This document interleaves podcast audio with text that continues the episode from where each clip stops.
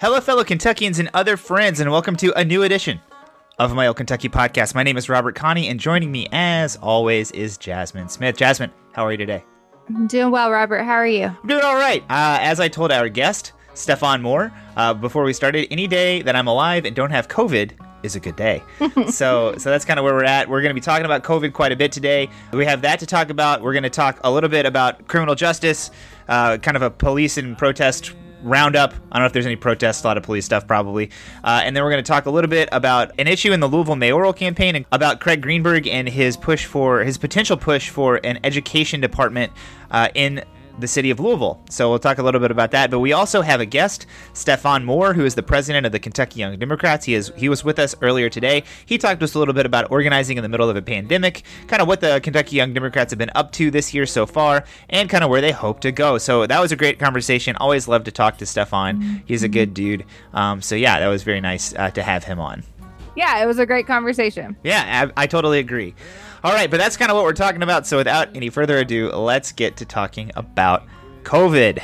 So, Jasmine, as expected, COVID continued to get worse last week. I mean, I don't know if everybody expected it, but I certainly did. Our seven day case average is now clear of 4,000 cases per day, and our 14 day average is bearing down on that number. Meanwhile, hospitalizations and deaths continue to rise. Uh, today is Wednesday, and I think we actually saw one of our first decreases in our hospital census for COVID in a very long time. It was just a slight decrease. It might be just a blip, but yeah, it, it has gotten a lot worse week over week, that's for sure. Every county in Kentucky except Woodford is red. I think actually Carlisle and far western Kentucky might have gone orange today as well. And, anyways, that means red means m- more than 25 cases per 100,000 population. Southeastern Kentucky continues to be the hardest hit region with several counties, including Perry, Owsley, Clay, Whitley, and Bell, with more than 200 cases per 100,000 population, and nearly every county in the region with more than 100 cases per 100,000 population. There are a lot of other hard hit regions, including the western coalfields. There's five counties with more than 100 uh, cases per 100,000 population. Central Kentucky is now having a really rough time. Marion, Taylor, LaRue, Hardin, Nelson, Spencer, Mercer, Boyle all have more than 100 cases per 100,000 people.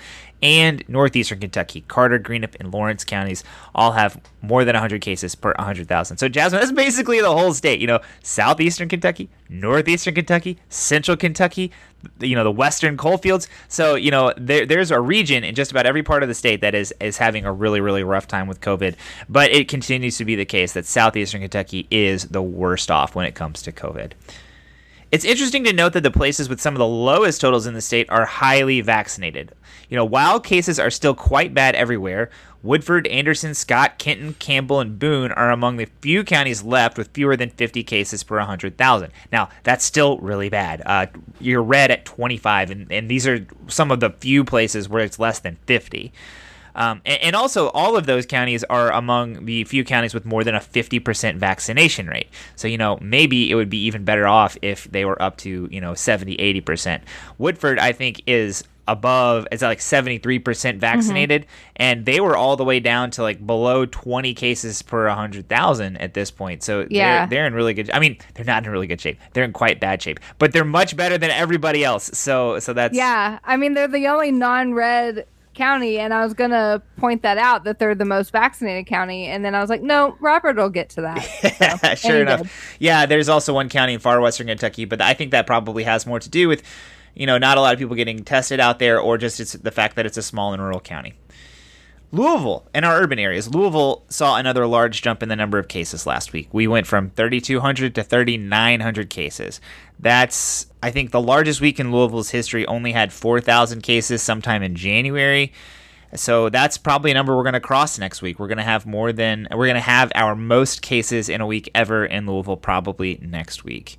Lexington is also approaching its winter peak and could cross over very soon. So that's where we're at in our urban areas.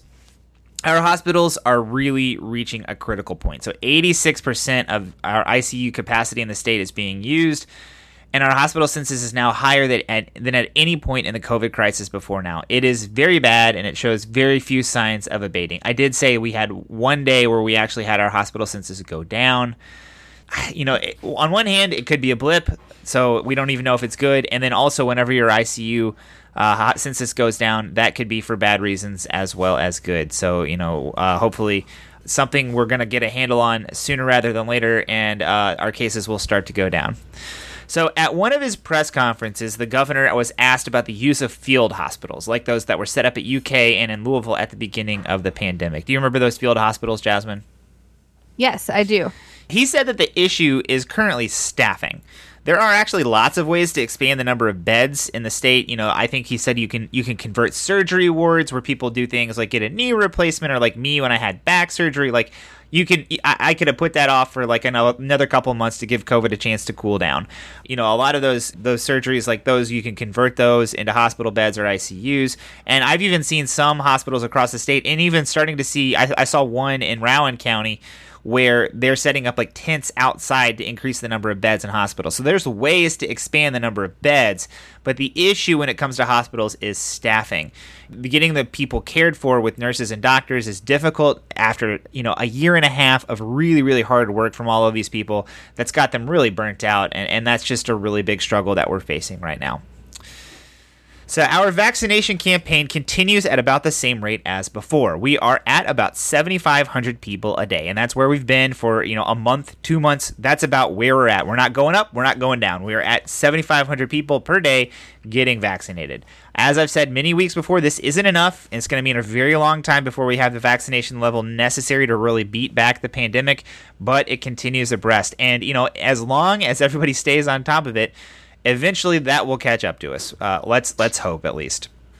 It's worth noting, though, that you know Florida, uh, which is a state that has really, really had a rough time, they went all in on vaccinations as really their only mitigation metric. You know, they, they of course, you know, banned schools from from acquiring masks. There's a lot of like anti-mask behavior going on there from the, the state government there in Florida, and and really Florida has a 54% fully vaccinated uh, rate. That's pretty good. That's actually one of the better, know, top quarter uh, in the whole country.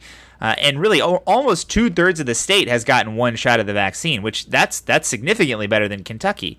However, you know, they're still one of the worst states in the country for COVID. So additional mitigation measures like masks and like distancing, uh, they still really do matter. Uh, it's kind of all of these things in conjunction that make it work everybody's got to get vaccinated. That is by far the best thing, but it can't be the only thing. And, and Florida's a, a good test case for why that's the case. You know, you do need to continue to wear a mask. You do need to continue to, you know, stay as distant as you can um, when, when you're able to. All right, school. School is really limping along.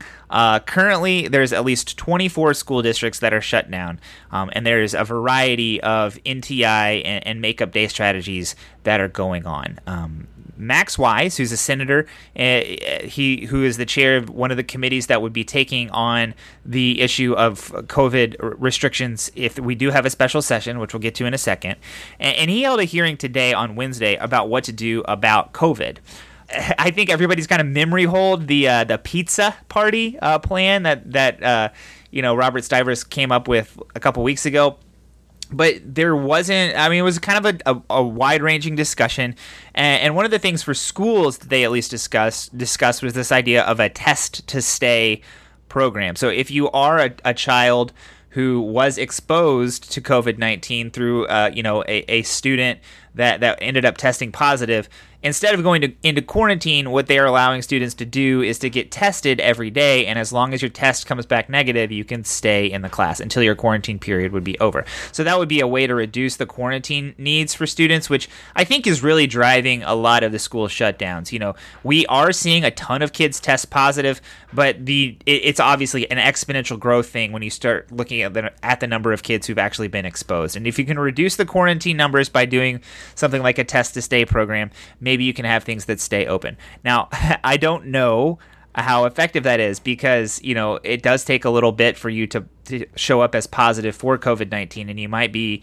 contagious before that. So you know, I haven't. This this just happened today. I, I, I haven't really seen any scientists or medical professionals weigh in on a plan like this. Uh, that's something that I would be concerned about, but I would be interested to see what the reaction from the medical professionals would be about this test to stay program that got discussed today. There are several schools that have implemented it because you know you're having a ton of schools that are shutting down, uh, and one of the things that didn't get discussed today, I don't think, is the 10 NTI days, which is the only the, the, the full amount that's allowed by the legislature earlier this year, and, and that's something that I don't think that they've really talked about changing. Uh, and if that's the case, schools have to find a way to stay open. So, anyways, that's school. So, Andy Beshear and the Republican legislature do appear to be in serious talks about a special session to address COVID concerns. It's clear to me that Andy Beshear is really the only person with any kind of plan. However, the result of the Supreme Court's decision is that a response is now in the hands of the GOP. So, so Governor Beshear, when he was talking about the potential of a special session, he said he was going to call one soon. Uh, and that he wanted to call a session before the state of emergency ends, which I, you know, I don't know exactly when that is, but it was 30 days after it started. He said the biggest thing he was seeking was an end to the 10 day NTI requirement, but he said he had lots of other priorities. He said he would be okay if he didn't get everything he asked for, but he, he really did want masks in schools, which I think is a fair thing to ask for. Uh, and, and, you know, we currently have them through a ruling from the School Board Association, or sorry, from the Kentucky School Board. Uh, but I don't know how long that would last since it's coming from the, the executive branch of the government. Uh, Republicans, for their part, do seem pretty divided right now regarding their approach to COVID. You know, like I said, nobody's really mentioning the pizza parties right now, but but I think you know I saw a quote from this thing called Local 12. I think it's a, a news uh, a television news station up in Northern Kentucky, and there are two Northern Kentucky legislators, one in the House and one in the Senate, that I think really typify the Republican response right now. So the first one is this quote: "We are looking to collaborate with the governor." But mandates for things like masks, I do think they diminish trust in the vaccine, unquote. So that's Kim Moser. And, you know, she is saying, you know, we want to cooperate with the governor, but his plan for masks, we're not really totally sure about it. But, you know, open to it, talking about it. And here's the other quote quote, I don't think we are in a state of emergency. People are getting back to normal, unquote. So that is Senator Damon Thayer. Twitter blocker in chief. yeah, COVID's only the worst it's ever been. So yeah, awesome.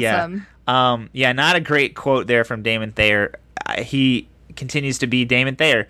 Uh, but yeah, that that I think just goes to show you the divide in the Republican Party about how to approach COVID. Kim Moser clearly trying to take it seriously, trying to thread the needle of I don't want to make all the Republicans in the state mad after they you know hung Andy Beshear in effigy. I don't want them to do that to me too. I'm gonna not make your kid wear a mask in school or whatever.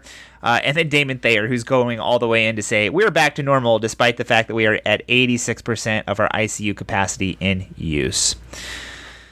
So COVID is worse now in Kentucky than almost anywhere in the United States. That's something that I don't think we've talked about much. There's not a lot of places that are worse off than us right now. I think that this probably has to do with the amount of mitigation that we have uh, done early in the pandemic. Like, you know, when Tennessee, Alabama, Georgia were really, really having a rough time last winter, and we were, of, of course, also having a rough time, but not nearly as bad as them. I think we had a lot of mitigation strategies in place that prevented a lot of people from getting COVID.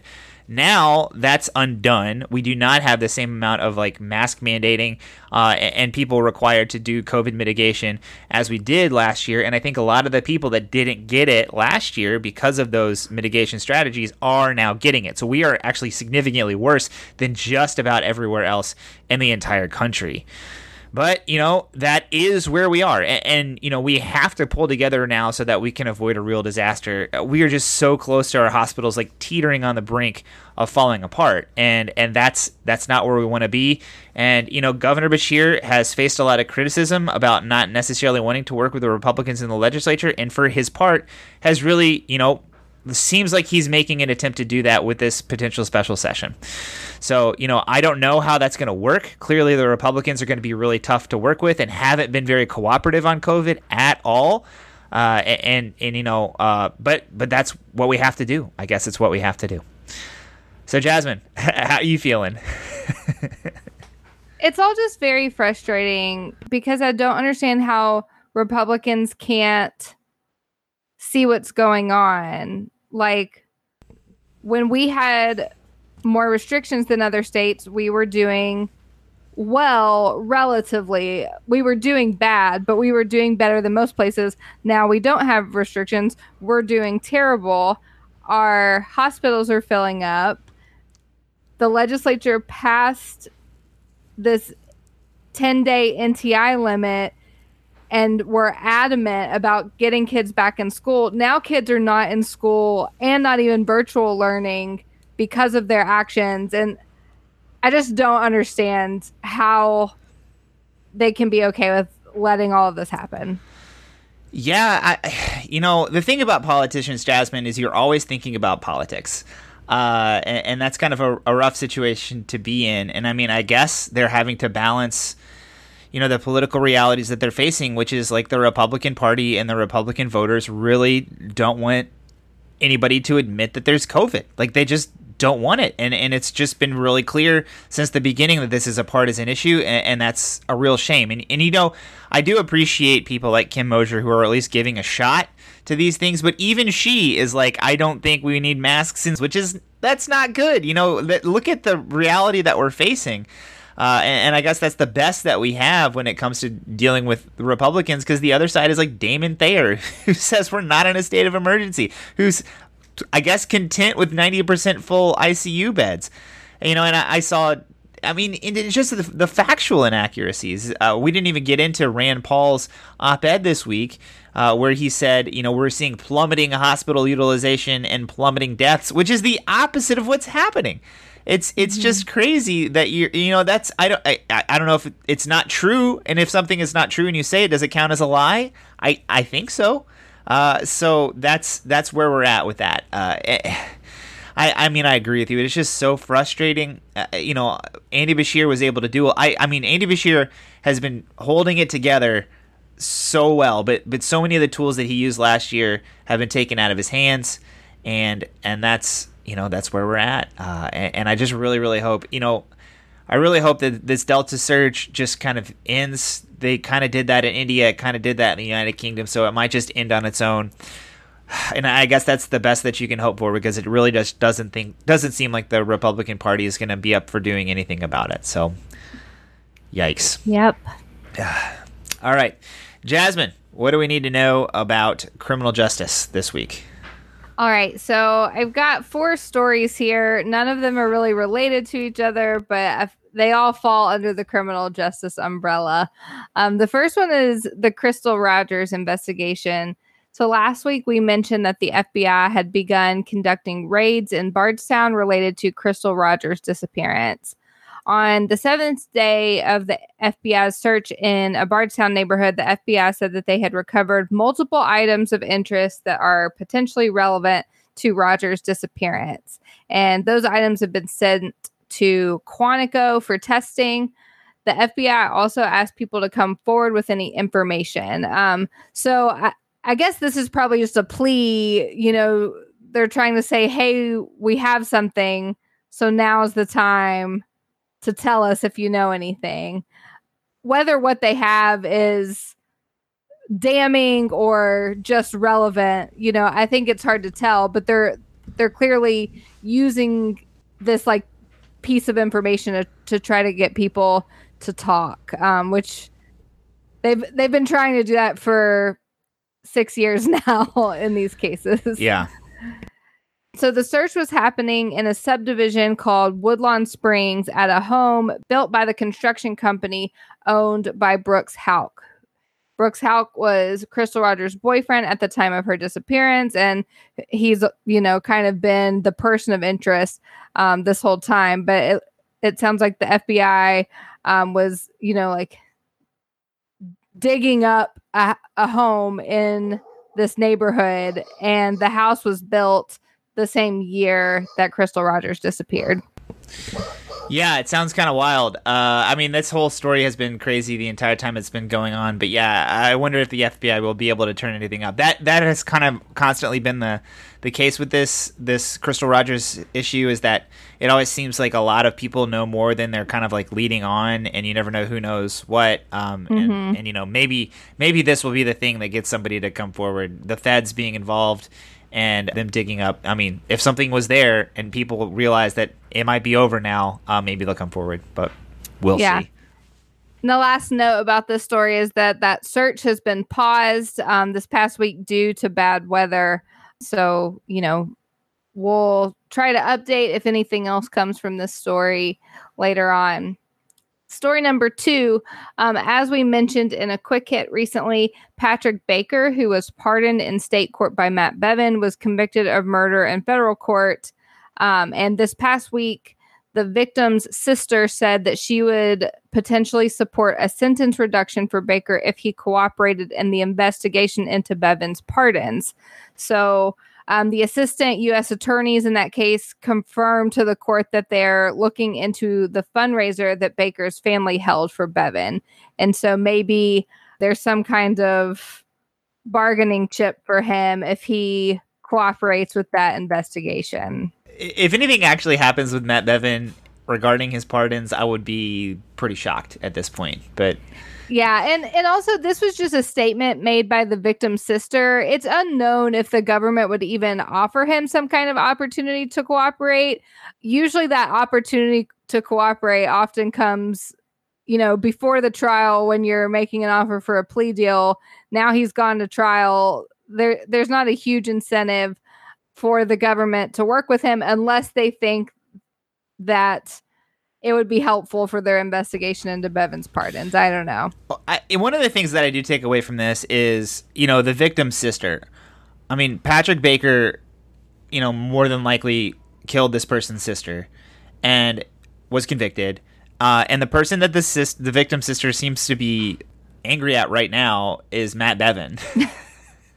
like that. I mean, that just kind of goes to. I mean, it kind of goes to show you that like you know, pardons as a power uh, is vested into the governor and the president, and who those people are really matter for a lot of different reasons. And it's probably a smart idea not to let people like Matt Bevin become the governor. So we should be thinking about that as we go along here. So Yeah, and and like I mean what's crazy about this whole thing is that in at the end now the pardon made Patrick Baker worse off. So in state court, he was only found guilty of reckless homicide. He wasn't found guilty of murder. Um, he got 19 years in state court because I think there was also a robbery charge and some other charges. But now he's been convicted of murder and faces life in prison in federal court. And so he, he's worse off than he was before. Of course, he still has an appeal from his federal court trial. So it's it's not over, but right now he's not in a good position. yeah, yeah, that's that just goes to show you. Matt Bevin did not do his research. Who could have thought? All right, so story number three the Supreme Court of Kentucky has ruled in a case about the Good Samaritan law. And I just wanted to bring that up because I think that the ruling is super narrow and, and kind of changes the way this law might help someone.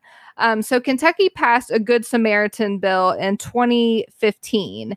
And so, basically, what it is is that um, a person cannot be prosecuted for possession of a controlled substance or possession of drug paraphernalia if in good faith someone requests emergency medical assistance for themselves or another person who's having a drug overdose. And the reason for a bill like this is if you're with someone who is overdosing, you might be scared to call the police because you're afraid of getting charged yourself, you're afraid of your friend getting charged or you know someone you don't even know like you don't have to know the person. But it's basically an incentive for someone to save someone's life without having to worry about whether anyone's going to go to jail Yeah, and not even maybe not even necessarily an incentive. It removes a disincentive to you know do the like life saving life saving Right, saving yes, phone call. Yeah, yes ex- a disincentive yeah. is a better way to put it. Right. But this week in Wilson versus Commonwealth, the Supreme Court addressed two combined cases. Here's the scenario in case number one. In case number one, there was a running car in the 911 caller's driveway. She called the police and said that someone was slumped over in a car. The police came and the person in the car had been using drugs, but eventually woke up, was evaluated by EMS, um, and didn't want any further medical treatment. In the second case, the 911 caller said that she saw a man very definitely passed out in the front seat of his car. She walked around the car and she told the operator he's just hung he's just hunched over. The operator told the caller that she was sending an ambulance and a police officer and the caller said he could be drunk but I don't know what's going on and the operator replied it could be medical you don't know. So those are the two scenarios we have. And the question in the case was whether the Good Samaritan exception applies to their prosecutions.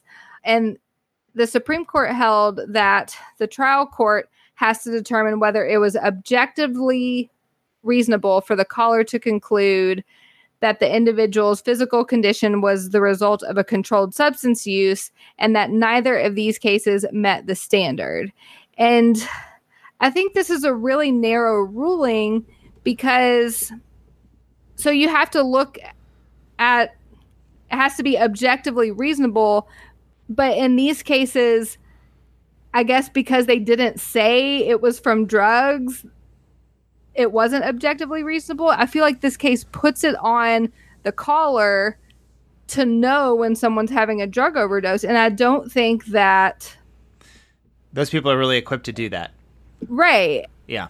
Exactly. Um, and so I think that this may change how this law is used. I think it will be used a lot less. Mm-hmm. And I think this is a really narrow ruling. And while I understand that the scenario that this law really contemplates is maybe like friends who are using drugs together Right.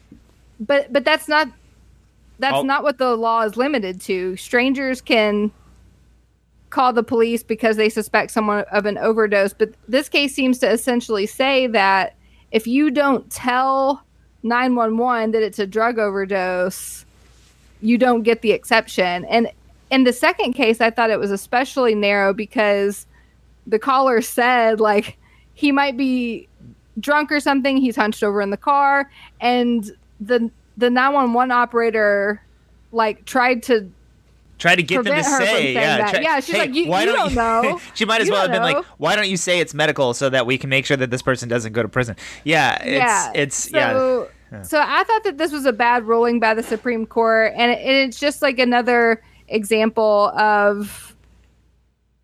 I think that our Supreme Court is much more conservative than it ever has been um, with the election of Bob Conley most recently, um, but the last few Supreme Court elections, and and so I'm I'm worried um, about like what other reforms that we've passed might get undone by our current Supreme Court. Yeah, and and or or at least like narrowed to the point of strangulation. Like you know that's like the the Good Samaritan law has not been overturned but it has right. been really reduced in terms of what it's been able what it's able to accomplish.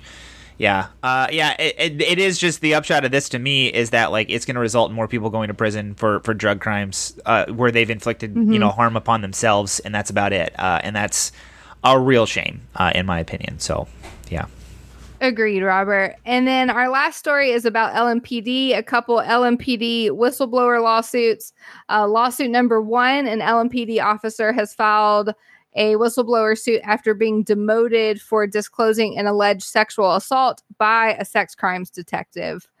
Um, and then lawsuit number two an LMPD officer has filed a whistle whistleblower suit after disclosing misconduct in the Explorer sex scandal.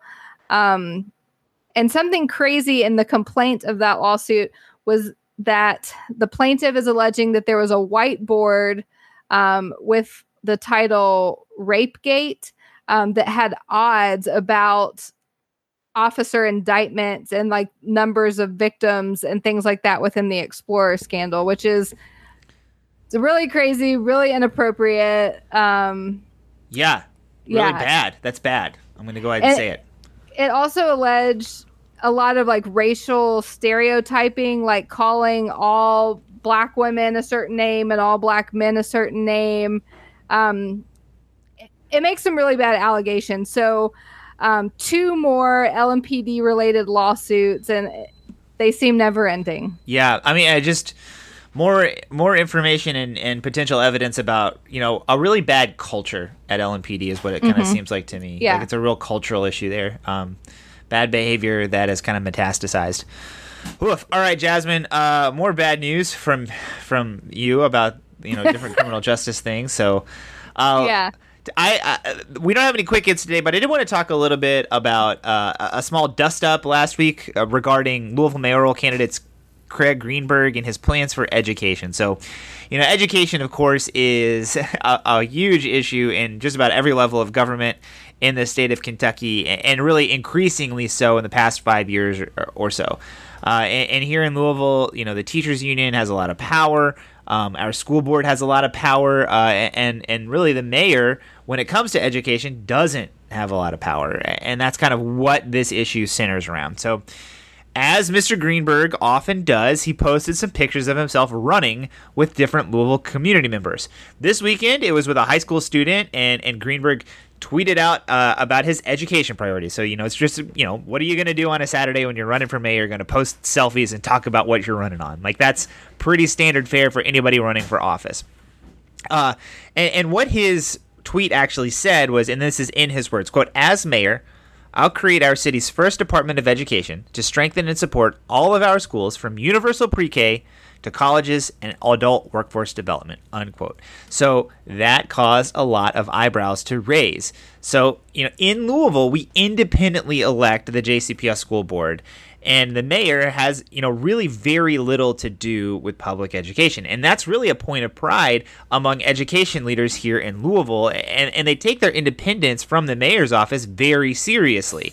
You know the jcps school board and their uh, superintendent are the people that manage education in the public schools in Louisville, and that's that's who does that. It's not the mayor's office, and that's something they take very seriously. And Craig Greenberg saying, as mayor, I will start an education department, caused some people to think, huh, maybe he wants to put an end to that. Uh, you know, Greenberg followed up with a clarifying tweet saying that he envisioned a department that coordinated education or uh, coordinated the different public and private education institutions from pre-K to higher ed to kind of get everybody on the same page, and that would be what the the Louisville Department of Education would be would do in a Greenberg administration. I think one of the issues around, uh, you know, this why this created such a dust up is that the current mayor is a really strong supporter of charter schools, while every member of the JCPS school board and the Jefferson County Teachers Association are not in support of charter schools.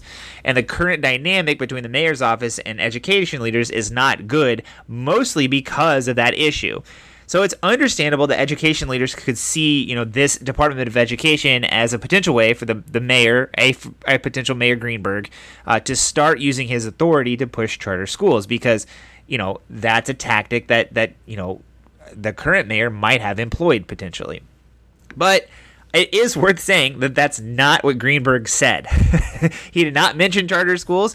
Uh, he did not say anything about charter schools in the middle of this. However, his clarification also didn't address the concerns around charters at all, and it probably would have been a good idea for him to have done that. Right now, I don't have any idea where Craig Greenberg stands on charter schools. Uh, he, I, on his website and everything, he just doesn't mention the issue. Maybe he thinks it's divisive. Maybe he thinks that's in his best interest. But I- in my opinion, he would really stand to benefit more than he would to lose if he would come out and say, I oppose charter schools or I support charter schools in this way. I, I think it's a discussion that people are going to have, uh, and it's going to be a part of this race just because of how important the issue is here in Louisville. So, so that was kind of the, the whole dust up. Another wrinkle in this is that JCPS school board member James Craig called out Greenberg. Uh, in his tweet, he only posted schools like Noe Middle, DuPont Manual, uh, and, and and those of course are schools uh, downtown that are uh, doing quite well in terms of like their standardized test scores, et cetera, et cetera. Uh, and, and you know he, I think in his tweet he was like, "These are great schools," and you know was like, "We have all kinds of great schools," implying that you know there's schools out in the West End or in the South End that are that are good schools as well. Greenberg followed up by saying that he was a proud product of JCPS schools and that his wife taught at Wheatley Elementary, which is in the California neighborhood. So, you know, I, my wife taught at a, a school like that, I guess, is uh, what we were kind of getting uh, uh around there. So, you know, I do think uh, I was just talking to somebody about this and uh, this week, and, and they said, you know, Jerry Abramson used to run through every part of Louisville. He would run downtown. He'd run on the east end. He'd run on the west end, and you know, I guess bike too. Jerry Abramson did a lot of biking. Um, and this person I was talking to actually grew up in the west end, and, and you know, sometimes I think like that's just for show. Who cares? But this person said that like that was actually really meaningful to them. So maybe it would be worth it for Craig Greenberg to you know take a run through you know Shawnee Park or through uh, you know whatever like Shively, uh, and, and just post some schools there too. Who knows? Maybe that's coming. We'll see. Uh, this caused consternation for me uh, and, and Stefan, our, our, guest. I would assume too. I haven't really talked to him about it, but uh, you know, the Get Up movement, the the movement for universal pre-K. Craig Greenberg did invoke universal pre-K as his uh, mm-hmm. in in his tweet, uh, and I can say with confidence that, that the Get Up movement does not support like the idea of of using uh, you know the the universal pre-K movement as a backdoor to, to get charter schools. That's not our agenda. That's not what we want to do. So nobody get mad at us for, for that. So so that's what's going on there. Uh, Jasmine, did you see either of these tweets, and, and what did you think about this controversy as it was unfolding over the weekend? Yeah, I saw the tweets, and I think I just was confused about what exactly he wanted to do. I agree with you that I wish the clarification addressed charter schools because that's that's what I would want to know. Yeah. And I think that that's something that a Louisville mayoral candidate has to take a stand on probably. Yeah, I mean, and that's kind of one of the things about about Craig Greenberg's candidacy is like right now he started very early. Um, the the field is kind of taking shape, and if the field is shallow on either side, you know, there's a lot that he can probably get away with not taking a stand on. That's mm-hmm. kind of one issue, like as a voter in Louisville, that I'm a little concerned about. I would like to know where our mayor stands on all of these issues before we elect that person to the position. So, uh, yeah, I, I, think that that's kind of one of the things he's really sussing out, and and I do appreciate you know a little bit of the pushback that he received from the education leaders in town to try to get him to take a stand on some of these things. You know, I'm not an anti Craig Greenberg at all. I just would like to know where he stands on a lot of these things. So, um, yeah, there you go. Uh, all right. Well, there you go. That's our show for this week. Let's get to our interview with Stefan Moore. Stefan Moore is the president of the Kentucky Young Democrats. He was elected to this position in February of 2021, and during his tenure, the Kentucky Young Democrats have hosted a successful virtual convention and have continued to organize in counties throughout Kentucky. Stefan is beginning a new job with the Charles Booker campaign and previously worked for John Yarmuth's district office. So, Stefan Moore, welcome to my Old Kentucky podcast. Hey, thank you all for having me. Um, big fan of the show, so really excited to uh, to finally be on. So thanks so much. Yeah, thank you for coming. We're really excited to have you. So since becoming the president of Kentucky's Young Democrats, you know, I guess it was in February and COVID was like, you know, really bad in the wintertime, but then it got a lot better. And you're probably like, you know, we're going to be able to do all this kind of organizing in person. People are going to be coming out to do stuff. And now all of a sudden it's way worse again. So as uh, you know, the president, I guess you guys do elections, you know, pretty frequently. I don't know if it's every year or whatever, but your term is, is not you know four years or anything. Um, tell us a sense, give us a sense of you know how the organizing is going within Kentucky and Young Democrats, yeah. like starting new chapters, helping your existing chapters. You know, with the limited time that you have in the middle of this unpredictable pandemic. So I'm going to back up just a little bit. I became president of the Louisville Young Democrats in 2020. Um, in January of 2020, I had a whole strategic plan typed out. And then February, March 2020 is when COVID happened. So we had to shut everything down. Um, so since you know we were shut down for about three months, trying to figure out like everybody else what was happening, what was going on, um, and then in June of 2020, uh, Louisville started doing virtual events. And because everybody was at home, and that was about the only thing that anyone could do, um, our virtual events started to pick up steam. We started to, you know, actually grow as an organization during COVID, which was very surprising. So, you know, obviously, like you said, I became state president in 2021 and just tried to continue that. I mean, one of the first things we did is, is when I was state president is we um, had a women's suffrage event virtually and uh, and hosted some state reps on there. And you know we've continued to try to keep up the virtual organizing. It's it's easier to do that with younger people i think because they're more accustomed to it in general. But uh you know the older folks coming around because that's all we can do right now. So um so yeah it's it's been it's been challenging but also um, eye-opening and rewarding and really challenging um, challenging us in terms of you know creativity uh, to try to think of new things. So, uh, blessing and a curse. Well, yeah, bef- uh, and do you mind to just talk to us a little bit about the different uh, Kentucky Young Democrats chapters? That you know, how how has it been going with like you know helping helping the more established chapters, and how has you know creating new chapters gone so far this year? Yeah, absolutely. So uh, first off, we did you didn't mention that at the top but we did have our national convention that we co-hosted in cincinnati this year. Um, it was a joint like cincinnati covington type thing. We had an event in covington and that was really successful. We were able to pull together young dems from all over the state um, and so we were able to get a, a, better idea of in person like what we look like how we how we interact with each other develop relationships and all that. Um, we've had three new chapters, I believe, uh, since I've become Kentucky Young Democrats president. Um, Warren County did not have a chapter previously, and they do now. We know that's a, a a huge, you know, concentration for Democrats in terms of turning people out and maybe uh, flipping counties. But Warren County is a place, I believe Greenup County uh, has a young Democrats or wants to get one started, and then McCracken County, um, they've been able to start getting things off the ground as well. So uh, our two biggest chapters, Louisville and Lexington. You know, Mayor Catherine Corlett is doing phenomenal work here in Louisville. Uh, they just had a field day, which was a, a mold of your traditional like after school field day. Um, where you play kickball and games, but also the games were related to field work, uh, like campaign field work. And so we got to we got to see David James act like a disgruntled uh, person at the door, and that was that was very fun for everybody. So uh, Lamar down in Lexington is doing great work. Lamar Allen he ran for state representative in 2020, uh, and now he is principal of Woodson Prep Academy, and their young Dems actually helped uh, start the community garden at that school. So doing a lot of uh, active community work, and they're having a meeting next week. So they're they're going on all cylinders. So we've we've got some great organizing happening around the state. So tell us a little bit about the team of leaders in Kentucky Young Democrats right now.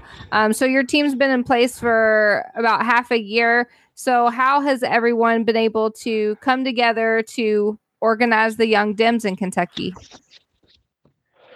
Yeah, so that's an ongoing process, um, and our leadership team has been super focused uh, for the past half year on our state virtual convention that you all mentioned, and then also our uh, national convention. We had a lot of logistics to to pull together for that. Um, Dayon Tomanich is our finance director. Uh, Seth Woods, our national committee man. Aaron Pritchett, our national committee woman. Um, Dustin Burley is our VP of programming. He's out in Anderson County. Um, they are all doing phenomenal work, and we're meeting on a regular basis uh, to try to make sure that we're, you know, consistently strategizing and, and, keeping things in play. We've got a leadership retreat uh, that we're we're looking to plan um, upcoming soon, and uh, you know it's going to be it's going to be exciting once we get past that because then we'll have a more concrete plan uh, going forward for the rest of the year. So I'm, I'm really excited about that. Yeah, it is really exciting, and I mean, uh, just watching a little bit from afar, it looks like a lot of good stuff going on in the Kentucky Young Democrats. But you know, it is kind of interesting when you talk about young Democrats and you know maybe not as young Democrats, uh, because you know young people often have different you know political opinions than older generations, and, and oftentimes, as you mentioned, kind of require a different kind of organizing just because of familiarity with different types of technology or just different expectations or whatever.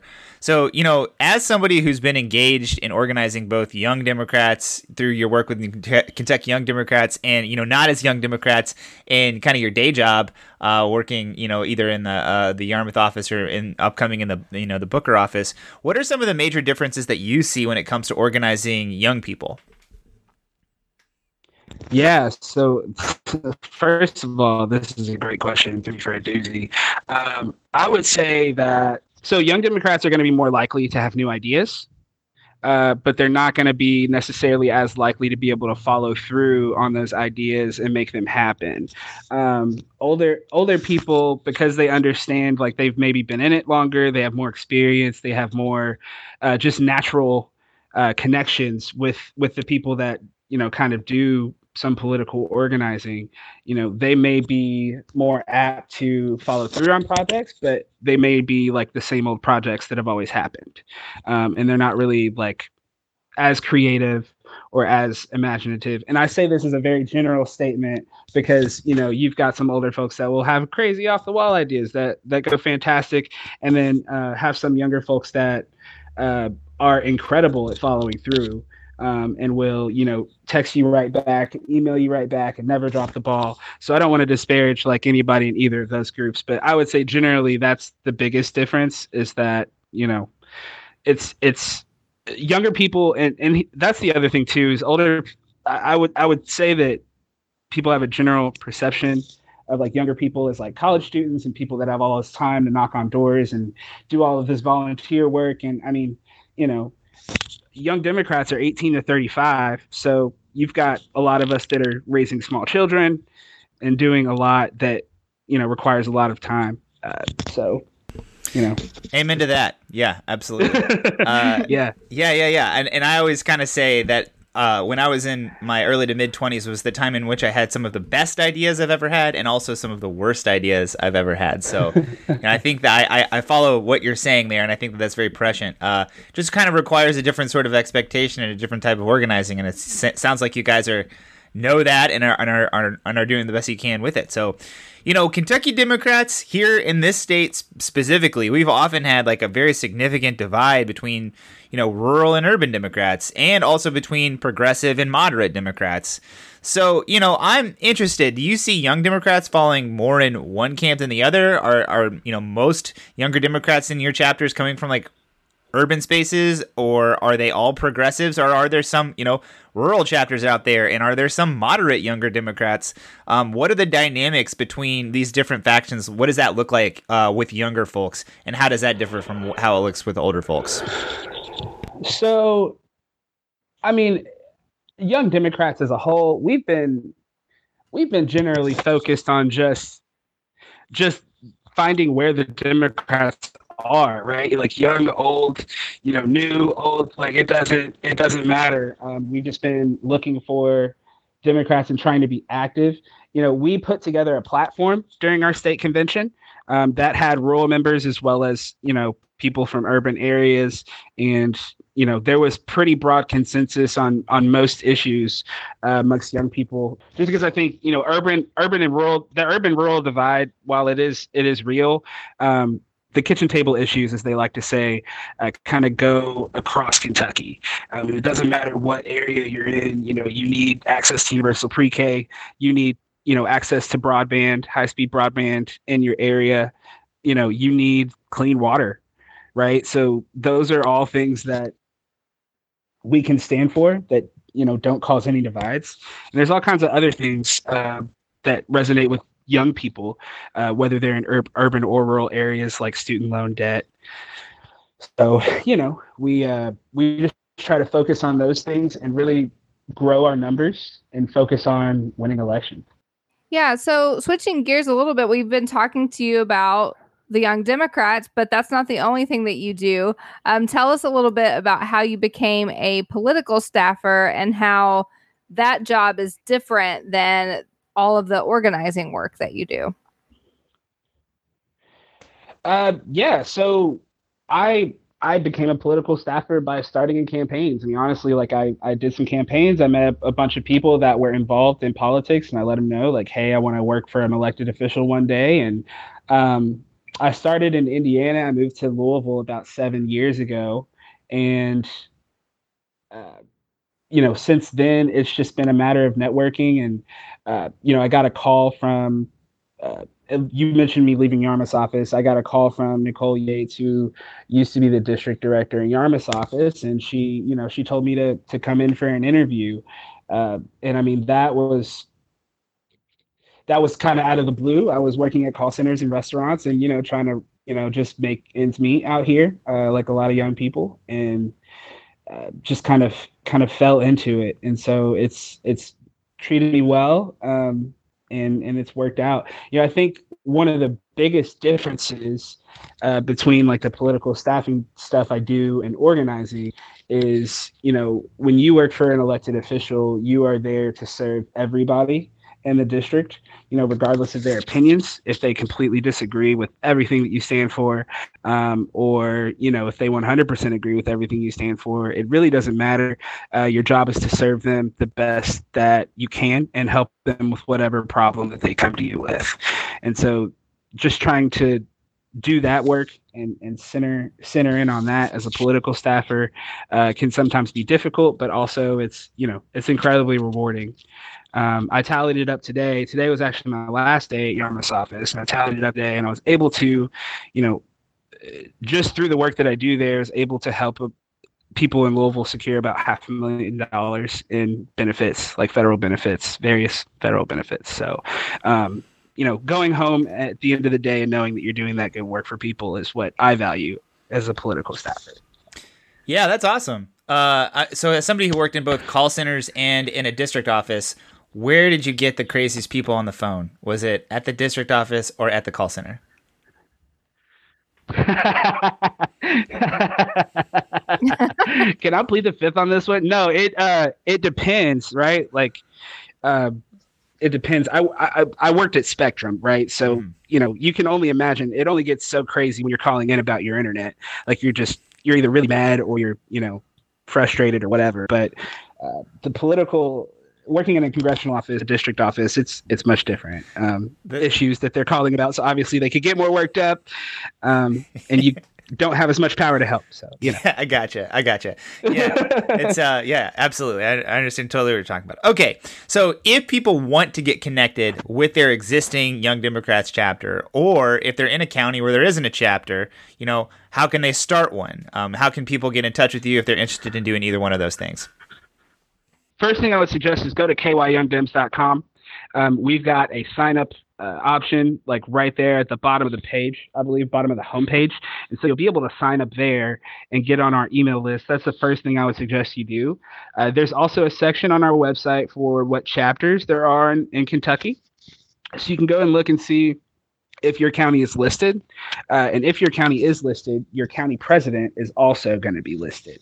And so you can uh, you can reach out to that person. You can also send us a message through you know any of our socials uh, at KY Young Dems on Instagram and Twitter, uh, and then just Kentucky Young Democrats on Facebook um, feel free to shoot us a message. We've got you know pretty uh, solid comms team working to make sure that those those messages get responded to.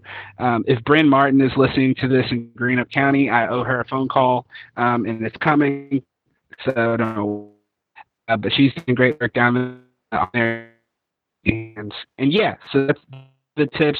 KY Young, check your county, get on the email list. If you want to start a chapter, um, if you want to start a chapter, you should email info at kyyoungdems.com and we will make sure that our VP, Dustin Burley, reaches out to you. All right, Stefan, thank you so much for joining us. We really appreciate you being here today. Hey, thank you so much, Robert and uh, Jasmine, and thank you all for the work that you're doing on this podcast. It's phenomenal, and uh, look forward to listening more. Jasmine, how can people get a hold of us? They can find us on Twitter and Instagram at my old KY pod. They can like our Facebook page and listen to our podcast on the podcast app of their choice. We also have a newsletter that comes out on Friday mornings, and you can subscribe to it at tinyletter.com slash my old Kentucky newsletter. We also have a Patreon page where you can just support what we're doing for as little as a dollar a month. You can do that at patreon.com slash my old Kentucky podcast. And last but not least, we are part of the Demcast network. All right, everybody. Thank you for listening, and we will see you next week.